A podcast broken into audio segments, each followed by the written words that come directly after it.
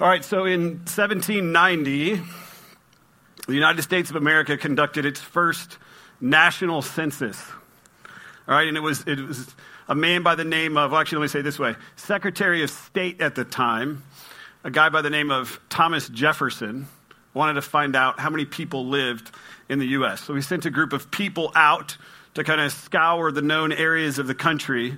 They actually sent out the U.S. Marshals were the ones who did that first census. And they sent them out to find out how many people we had. And the final tally was 3,929,214 people, which seems pretty crazy because our population today as a country is around 330 million. So obviously, we've grown quite a bit since then. We actually have 15 different metro cities today in the U.S. with populations greater than 3.9 million. So we're obviously growing quite a bit.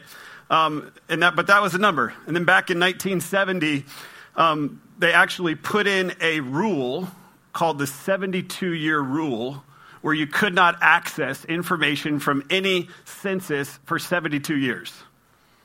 I, I guess it was privacy reasons because they take a lot of personal information as you're doing as they're doing a census, but you couldn't access that information for 72 years. So in 19, the 1940 information was actually just released in 2012. So if you search, do any searches for your family, anything like that, probably the, the latest information you're going to find is 1940. And they said in 2012, when they released that information to the general public, people were so ready to get their hands on it, they actually crashed the servers of the National Census Bureau as they were trying to get their hands on that info. Um, and I went and actually, because, you know, believe it or not, I don't know much about a census, but since we were going to study it today, I did some study. Um, this is actually, so I was Googling around the 1940 census. I just started putting in random family members' names and actually found my grandmother and the information of the person who went to their house. Her maiden name was Phelan, so it's there in the bottom. You see John Phelan was her father, Bernice was her mother, my grandmother was Audine. She was 15 at the time, her sister Arlene, and then John Jr. was one. And it was interesting because you could follow the data, the kind of the columns all the way over, and it shows where they lived, it shows what they did for a living, they did farming, it shows how much money they made, which I thought was a little weird, but you know, it, one of the reasons you take a census is for income tax purposes. At least historically, that's been one of the, the reasons you take it. You want to find out who's not paying their taxes. So they would just keep track of what people were paying. Um, the first census that was ever recorded was done by the Babylonians. 3,800 years ago, at least that's what the record said. Um, and here's what they counted people, livestock, butter, honey, milk, wool, and vegetables. That's what they wanted to know what they had. So I say all that just to say today, as we jump into 2 Samuel, we're going we're gonna find out about a census. All right, this is the final chapter of 1st and 2nd Samuel. Believe it or not, we have been studying these two books together for the past 45 weeks. Does it feel like that? 45 weeks? Um, somebody said in the first service, that's probably why Jake said it, we need a diploma for all going through 1st and 2nd Samuel. I don't know what that will say on it, but Jake will have diplomas for you next week. Um, and you know, the funny thing is, if I was going to end a book that is, is really transitional in the history of the Israelites, I probably would have ended it very differently which is probably why I'm not in charge. But it's, you know, I, I, would expect to be left, you know, on some high note, you know, riding high off into the sunset. But that is absolutely not what we're going to get in this final chapter. All right, it actually wraps up with another one of David's sins a census of all things.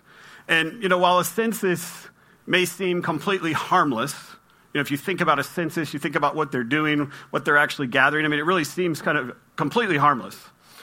But David decides to use that census in more of a prideful sense. He's using it as a way to find out what he has. He's using it as a way to find out what he's in charge of, what his, what his rule is. But the, the other thing I like about the passage is that he recognizes it and he repents.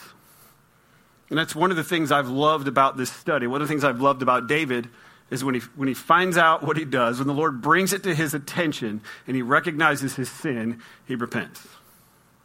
And I think there's, there's something very important about that because I think so often, at least for me, there, there's repentance at salvation, where you place your faith in Christ.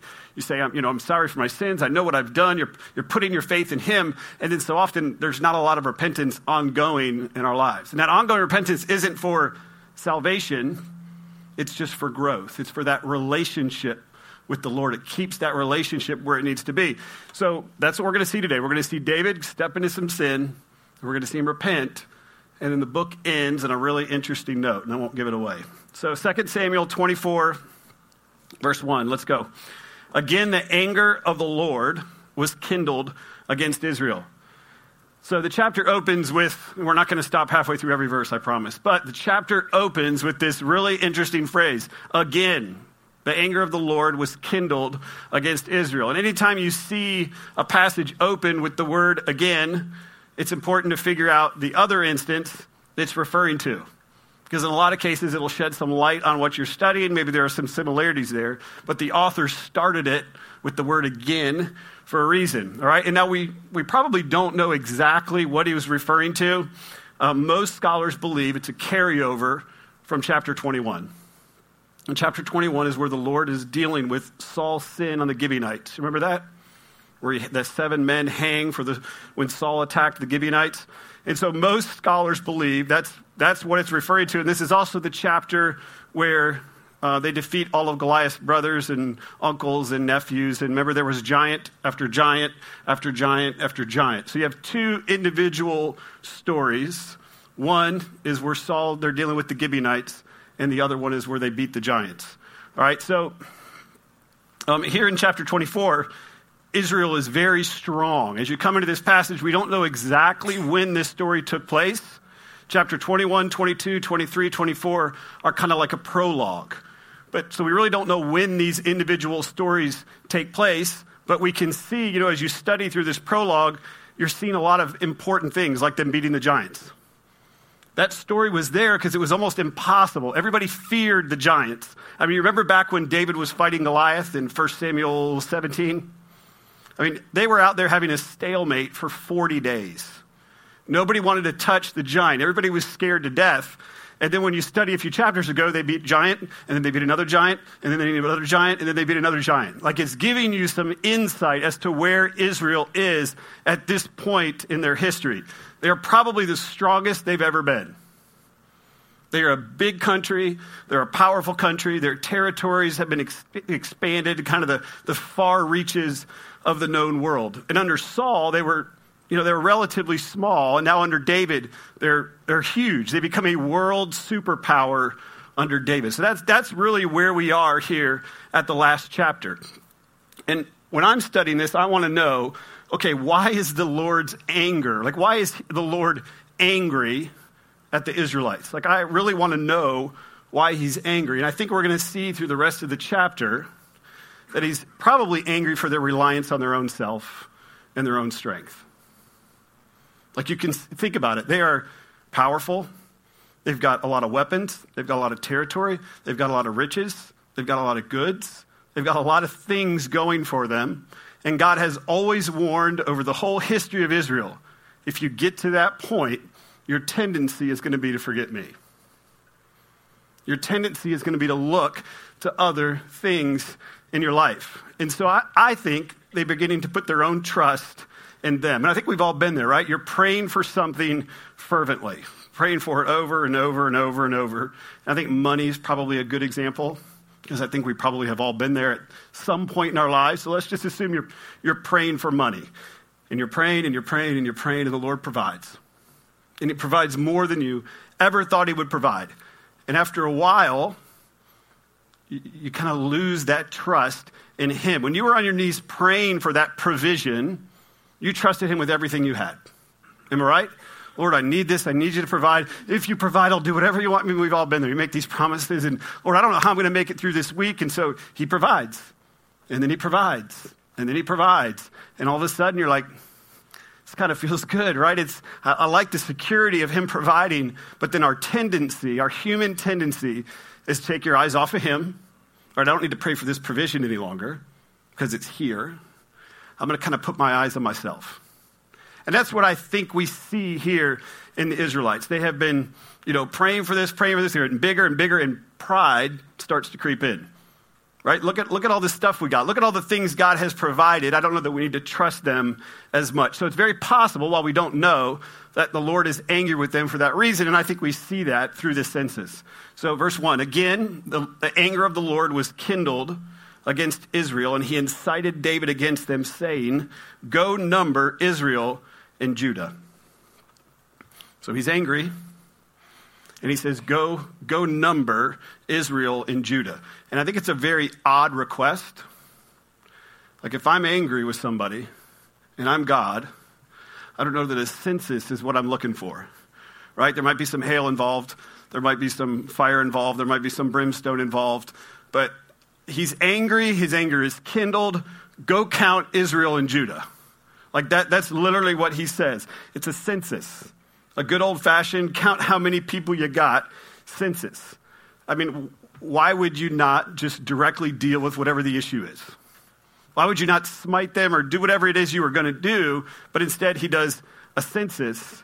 And what I think, I think the Lord sees something in the heart of David that he wants to deal with. Something about what is happening with David. Maybe it's the size of his empire. Maybe it's the size of you know, how powerful he has become. But something needs to be dealt with. And it's almost like a test. Like David I'm going to deal with the Israelites. I assure you of that. I'm frustrated with them. I'm angry at them. I'm going to deal with them. But I would like to see if something is going on in your life before we do that. So I want you to go out. I want you to count all the people we have. And I want to know throughout that process do you trust in your wealth? Do you trust in your numbers? Do you trust in your army? Do you trust in your people? Or do you trust in me? You think there's a lesson in there for us? Do you trust in all the provision that I have given you, or do you trust in me? Because provision can vary. Something God has given you for good, something He has given you to further the kingdom, something He has given you for His own reasons can very easily become something that you use for your own gain, your own good. I'm not saying you can't have fun. I'm not saying you can't buy things. I'm just saying it's very easy to put your trust in provision as opposed to putting your trust in God. Because the census, in and of itself, is not wrong. There's nothing wrong about a census. We see the very first census in Exodus 30, verse 11. That's when we see the first census. The Israelites had just finished building the tabernacle, and God looks at them and says, I want you to do a census. Verse 30 The Lord said to Moses, When you take the census of the people of Israel, then each shall give a ransom for his life to the Lord when you number them, that there be no plague among them when you number them.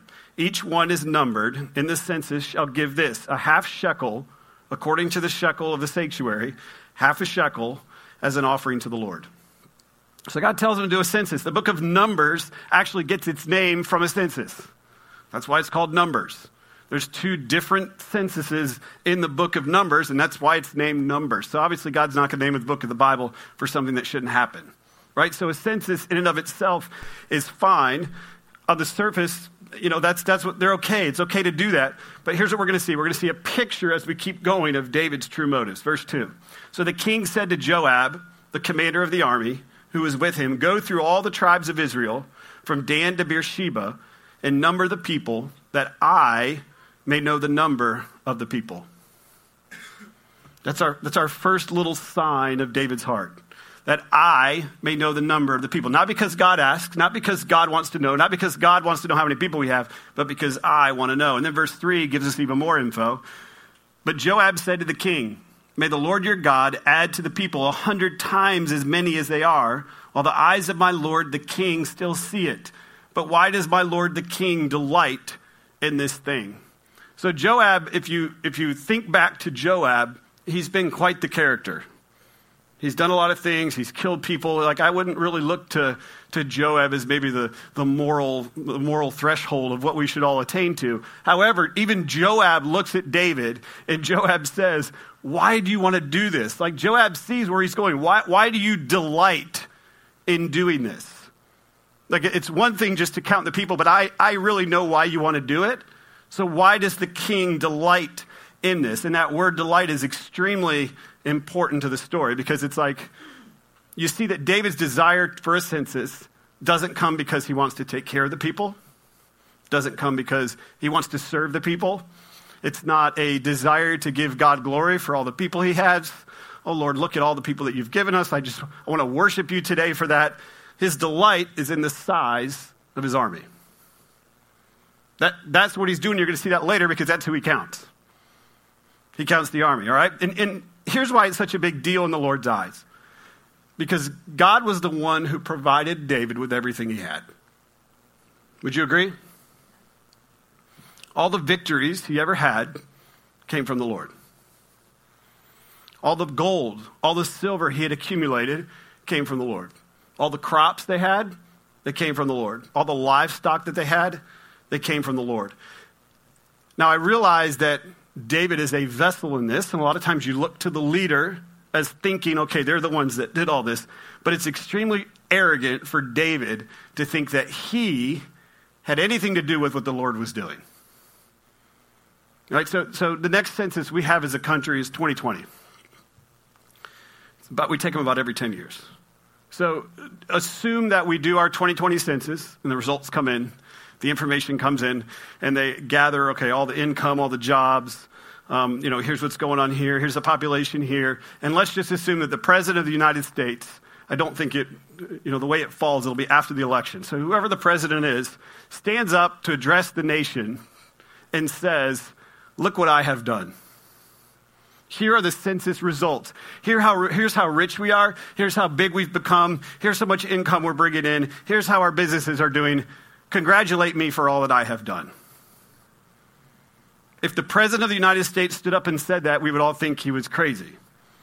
Because it doesn't have anything, like that doesn't really have anything to do with him. He may be a vessel that perhaps God is using to bring about these things, but we all know that it's a collection of things that are happening inside our country, and it's not necessarily the President of the United States that is providing all those. But that, that is the same as David, even though he's been in office a lot longer. That is the same mindset as David thinking that he had anything to do with everything that was happening. God's like, I am the one that provided everything that you have. You may be our leader, but it's a little arrogant to think that you did all of this. And that's essentially why Joab is going after David and saying, Don't do this. Like, why are you delighting in this? Verse 4. But the king's word, so David's word, prevailed against Joab and the commanders of the army. So Joab and the commanders of the army went out from the presence of the king to number the people of Israel. They crossed the Jordan and began from Aroer and from the city that is in the middle of the valley towards Gad and on to Jazer. Then they came to Gilead and to Kadesh and to the land of the Hittites. They came to Dan, and from Dan they went around to Sidon, came to the fortress of Tyre, and to all the cities of the Hivites and the Canaanites. And they went out to the Negeb of Judah and Beersheba. So when they had gone through all the land, they came to Jerusalem at the end of nine months and 20 days. So the census leaders, they leave Jerusalem, they travel east, they go across the Jordan, they go over into the area of the Dead Sea, then they head north, and they go up through Gad and Gilead to kind of the northernmost border of Israel at the time. Then they went west, they went over to Tyre and Sidon, they came down to Beersheba, and then they go into Jerusalem. And it says they took nine, over nine months to do the census. So roughly 300 days. And the author gives us 300 days for a very specific reason, because that's 300 days that David was wondering how big his empire was. That's 300 days where he got on top of his palace roof, where lots of bad things happened, and he looks out over the horizon to see if he can see Joab and the soldiers coming back to give him that number. Like the anticipation, 300 days. Because at this point, we know he has still not asked forgiveness for us. He still might not even think he's done anything wrong. 300 days that he's anticipating what's going to happen. And here's the other side of the story it's also 300 days the Lord gave him to repent. He knew what he was doing, I think, because Joab called him out on it. 300 days he had to repent, also 300 days of walking in sin with no repercussions. Sometimes God's greatest judgment is simply letting us do whatever we want to do. Sometimes his greatest judgment is you thinking you've got away with something. And so you think it's good, you keep doing it, keep doing it, keep doing it. And a lot of times, the Lord, I mean, that's sometimes just the worst way to do it because you just keep going deeper and deeper and deeper and deeper. And the Lord's like, if you want to do that, and you don't want to have a relationship with me, and you don't repent, and you know it's wrong, and you don't want to do this, at some point, your free will, He's just going to let you do what you want to do. And it just leads down that slippery slope of getting further and further. 300 days David had to repent, recognize, deal with his sin, and he didn't. So finally, the men return, and he's anxiously awaiting the number. Joab gave him the sum of the numbering of the people to the king, verse 9. In Israel, there were 800,000 valiant men who drew the sword, and the men of Judah who drew the sword. The men of Judah were 500,000. So, not a census of the people, it's a census of the military. Okay, so it's, it's kind of showing you again a little, a little window into why this was wrong. Not that you couldn't count your military, but that's who David is counting. He's counting his military. How big have we gotten under my command? That's essentially what's happening. So they tell David the number, and here's the crazy thing. As we all know, when you're walking in sin or got away with sin or you think you got away with sin, sometimes as soon as that sin happens, you're like, what have I done? You know what I mean? You're thinking about it, you're thinking about it, you're thinking about it, thinking about it, you do it. Oh, why did I do that? Why did I do that again? Right? And that, that the second he does it, he realizes it. But David's heart struck him after he had numbered the people. This is mind blowing to me. 300 days go by and he does nothing. And he hears the number. Pride probably balloons. He realizes what, he's done, what he's done and he repents. His heart struck him after he had numbered the people, and David said to the Lord, I have sinned greatly in what I have done. But now, O Lord, please take away the iniquity of your servant, for I have done, not just foolishly, very foolishly. So he recognizes what he's done, and he repents. But the crazy thing is, here, here's the thing that I have been wrestling with all of this week and last week and the week before and what kept me up last night till 11 and woke me up at 3.30 is like these literally i've been wrestling with this passage and i'd say out of the whole book of 1st and 2nd samuel is one of the toughest passages to study and it's, it's for this reason right here because if you step back and you look at the passage and you think about the passage these first 10 verses, it's almost like, I mean, David was clearly responsible for his actions, but you could argue that God gave him his desire on a silver platter. God sent him to do the census. Now, the census, God didn't sin, God didn't make him sin. God just sent him on the census. Now, again, David was clearly responsible. Again, the anger of the Lord was kindled against Israel. This is back in verse 1. And he incited David against them, saying, Go number Israel and Judah. Like, if I was just reading this for the first time, I might think that God tempted David. And we know God doesn't do that. Scripture is very clear that God does not tempt. So, what in the world is happening? Like, well, what, are, what, are we, what are we reading? And if you don't turn to the verse yet, all right, give me a second. Um, in First Chronicles 21, some of you are frantically turning there since I won't put it up there, but in First Chronicles 21, like Chronicles gives us a parallel account from Samuel all the way to the exiles. It starts with some, um, some lineage, and then it, it, really, the, the, the subject of Chronicles starts with the life of David. So it kind of skips Saul, it skips some, of the, skips some of the earlier times. So if you read Chronicles, it's like basically all the way through the exile. So Chronicles, First Chronicles 21 is the parallel to this passage. It's telling you kind of the same story from a different vantage point. It was written many years later, so it's, it's written from a little different vantage point. Think of the Gospels, right? There's all these different authors. They're writing about the same thing, but they're giving you a little different viewpoint. So that's kind of what's happening here. But if you turn over to First Chronicles, here is the parallel account of the census, and here's what it says. Without further ado, you can turn it. Um, then Satan stood against Israel and incited David to number Israel. So David said to Joab and the commanders of the army, Go number Israel from Beersheba to Dan and bring me a report that I may know their number. And basically, verse for verse, tick for tack, it goes down exactly what Samuel says is what Chronicles says. So, on the one hand, in Samuel, God incited David to take a census. Chronicles, Satan incited David to take a census. It's kept me up for a long time, many different nights. As I'm like, I'm praying through this and studying through this. So, which is it? Is it God? Is it Satan? Is it both? And I think the answer is yes. Like, that's, that's the rea- here's the reality the reality of life is that God is sovereign over everything in your life. He has the authority over everything that happens. Would you agree? He has the authority over. He could have stopped David at any point during those 300 days. Now, David may not have liked how he stopped him, but he could have intervened and stopped him, but he didn't. And it's, I, I look at it a lot like Job. Satan is only mentioned four times in the Old Testament by name. This is one.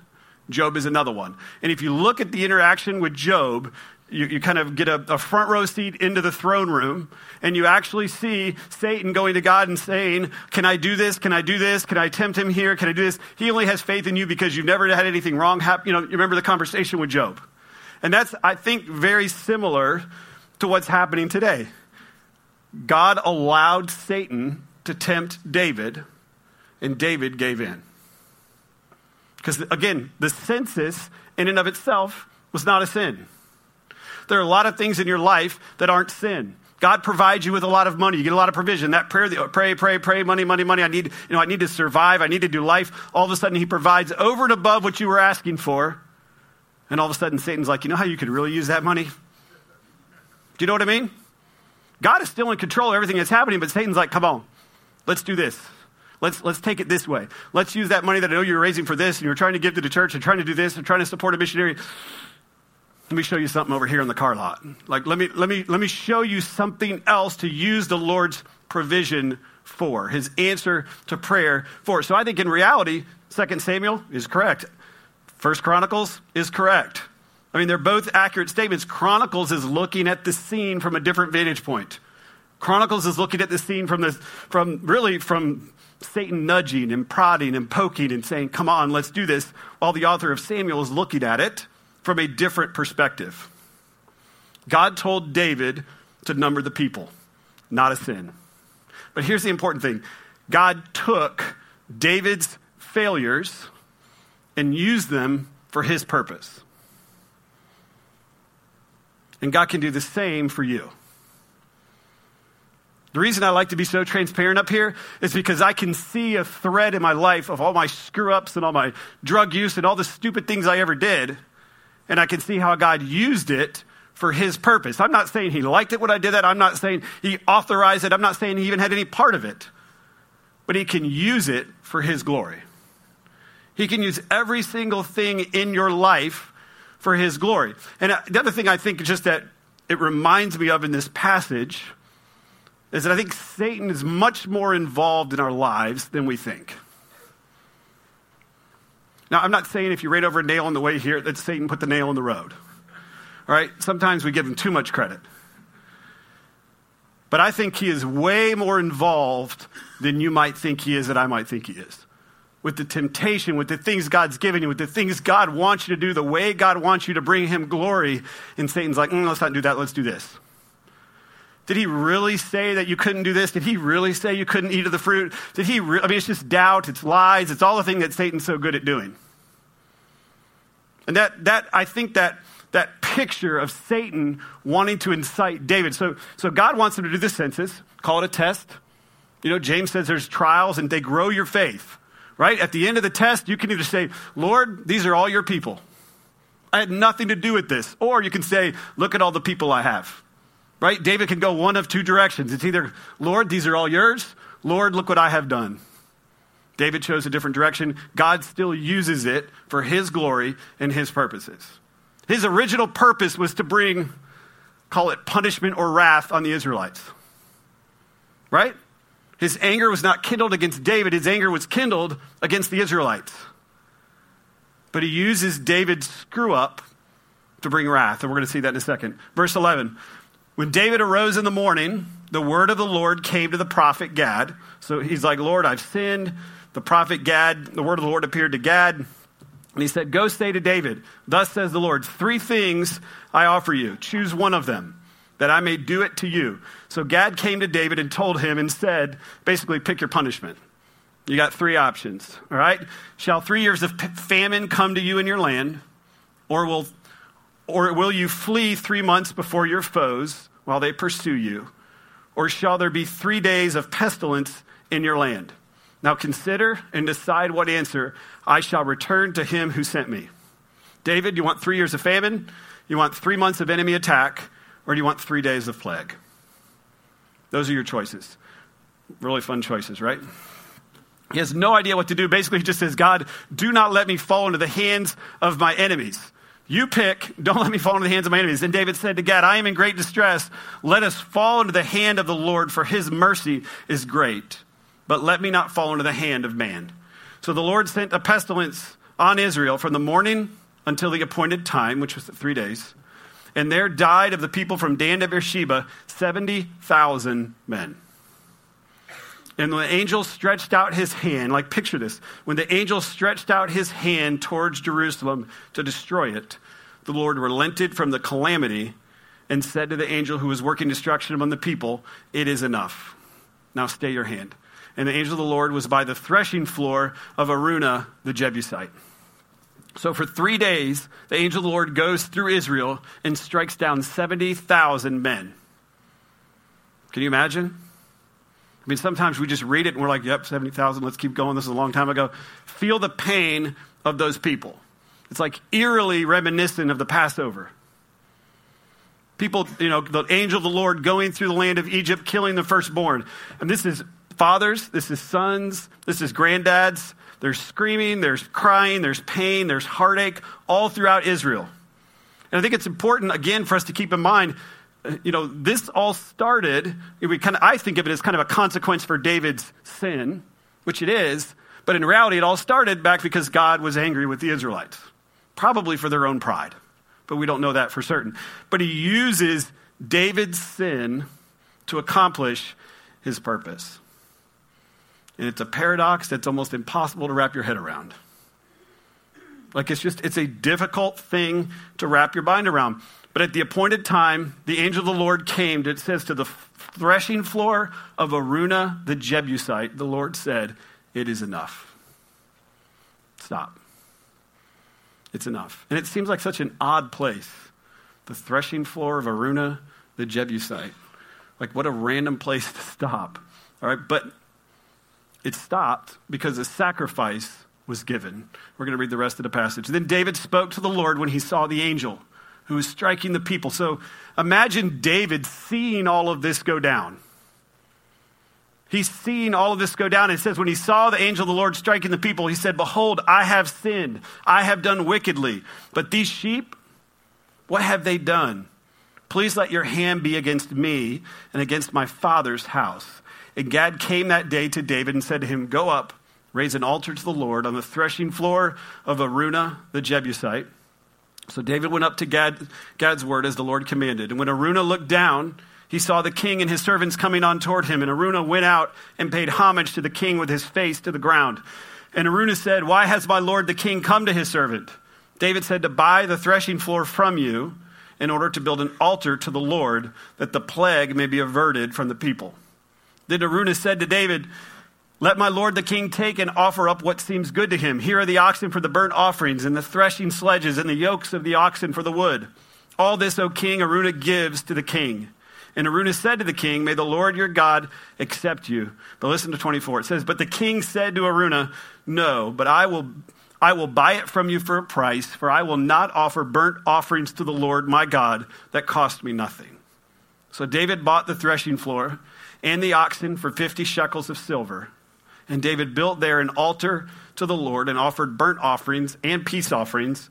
So the Lord responded to the plea for the land, and the plague was averted from Israel. And that's how Samuel ends.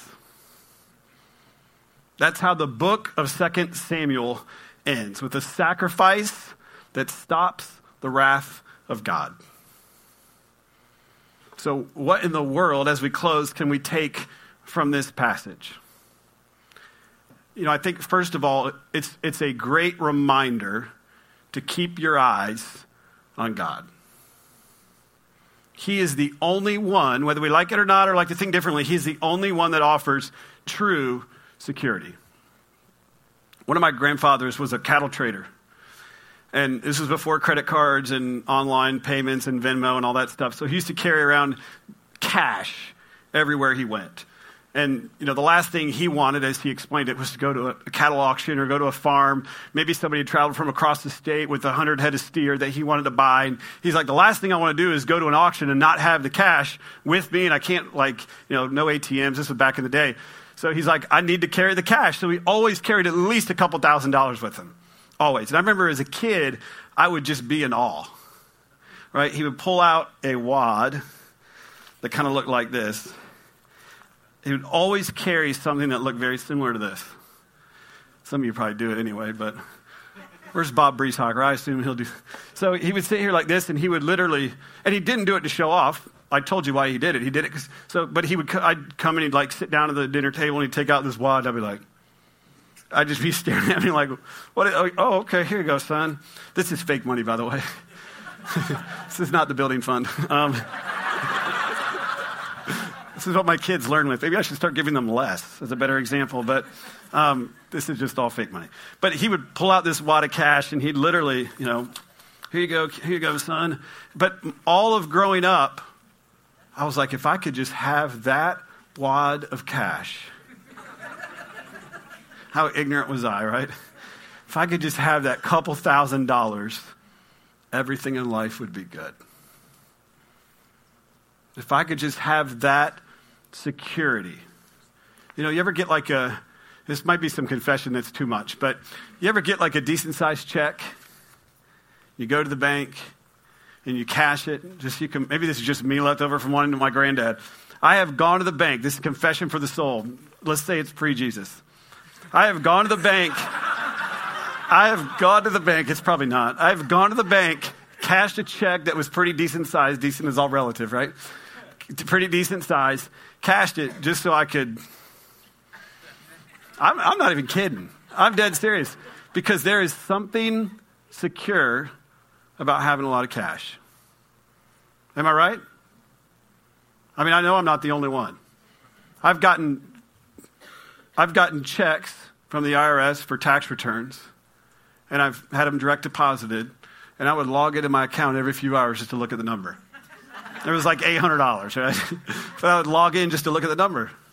There, there is something secure about having cash in the bank.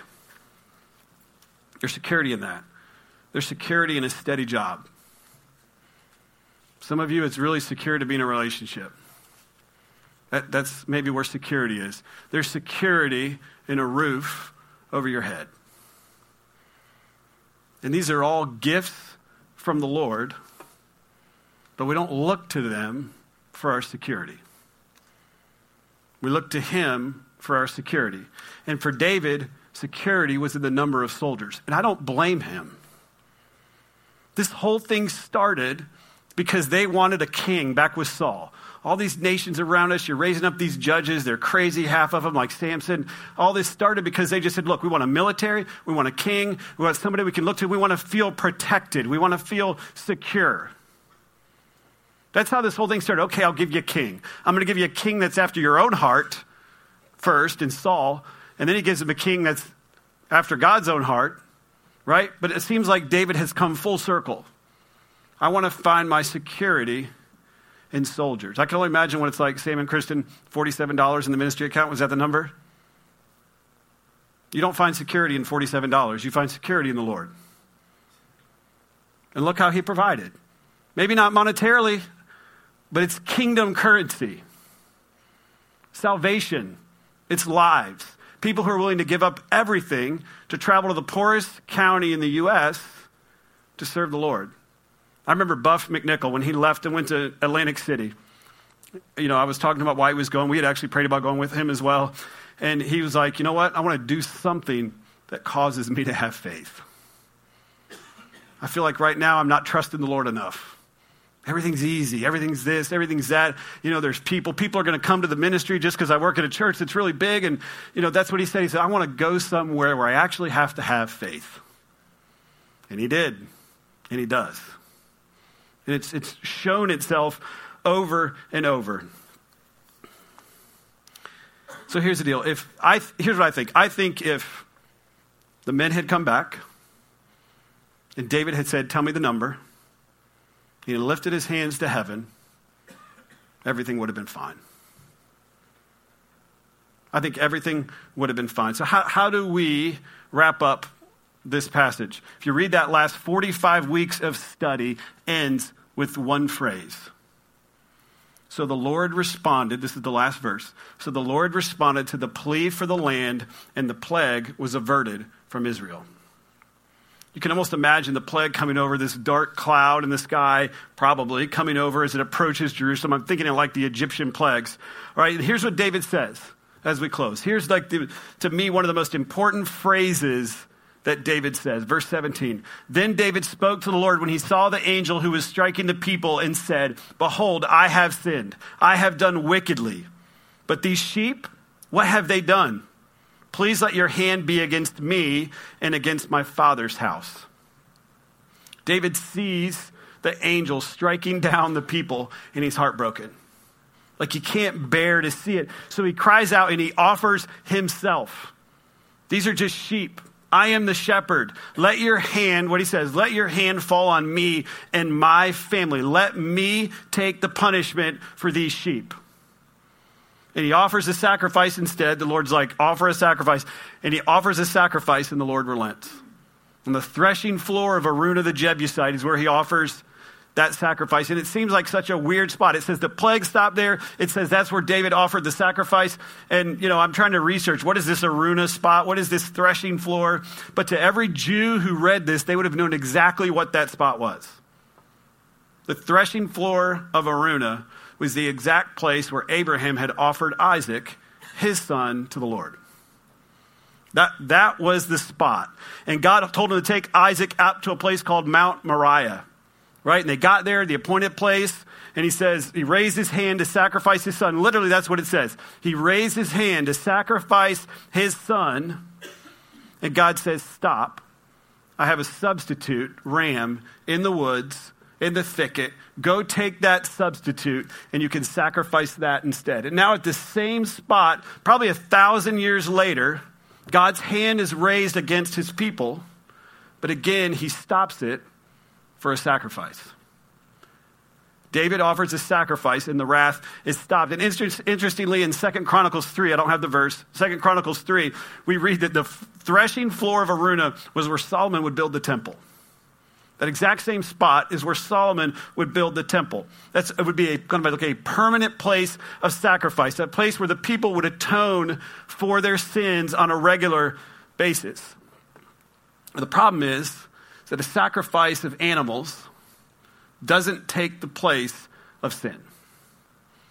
We know that from Hebrews. It's simply a picture of what was to come. So, a thousand years later, we read about another census, right? This time in Rome. A Roman census. A man called Caesar Augustus wants to show the world how powerful he is, how big his army is, how important he is. But, but here's the deal God uses the pride and sin of a Roman Caesar to accomplish his purpose. Just like he did with David. So Mary and Joseph, they come into town where they're supposed to, they're supposed to give their information for the census, and they have a son who's in the line and lineage of David, and he would forever change the world. And here's the thing as he begins his ministry, he grows up, he learns, he begins his ministry. Here's what he says in John 10 He says, I am the good shepherd. And the good shepherd lays down his life for the sheep. He sees the judgment of God hanging over humanity over all of us, not just Israel. It's not just the cloud is not just coming over Israel, the cloud is coming over all of humanity. And God sees that. And Jesus is heartbroken. And he says, Let your hand fall on me. I am the good shepherd. I will take the place of your sins. And he offers himself as a sacrifice. And so, a thousand years later, a thousand years after David utters these words, and David says, I'm, you know, I'm the shepherd, these are the sheep, do something. Jesus would be crucified on a cross, and most commentators believe in the exact spot of the threshing floor of Araunah the Jebusite, or at least nearby. It was Mount Moriah. And it's, it's mind blowing to think that this time God's wrath was not withdrawn.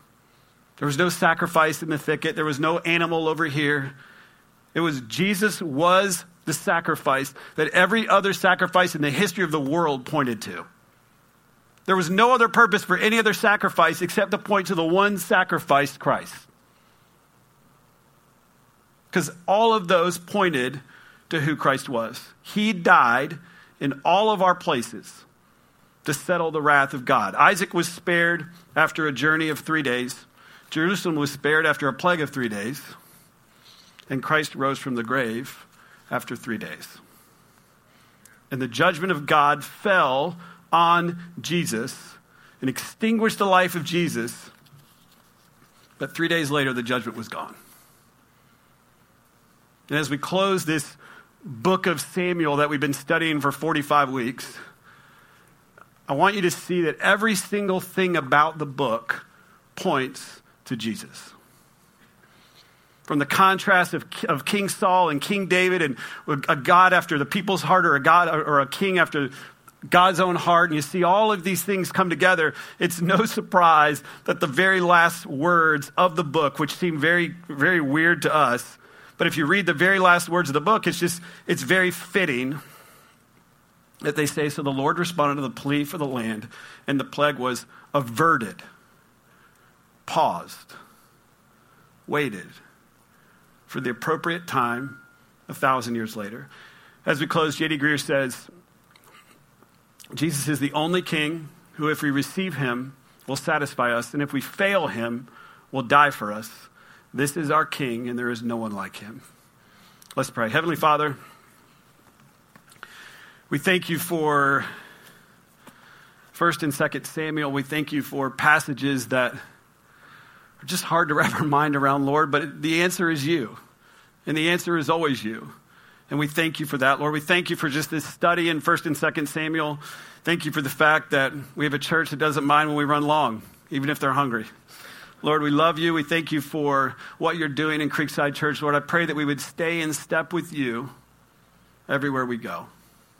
Lord, I thank you for Sam and Kristen and just the, the ministry that they have. I thank you for allowing us to hear about that. Pray that people would go tonight to hear more. Lord, we love you and we thank you in your name. Amen. You're dismissed.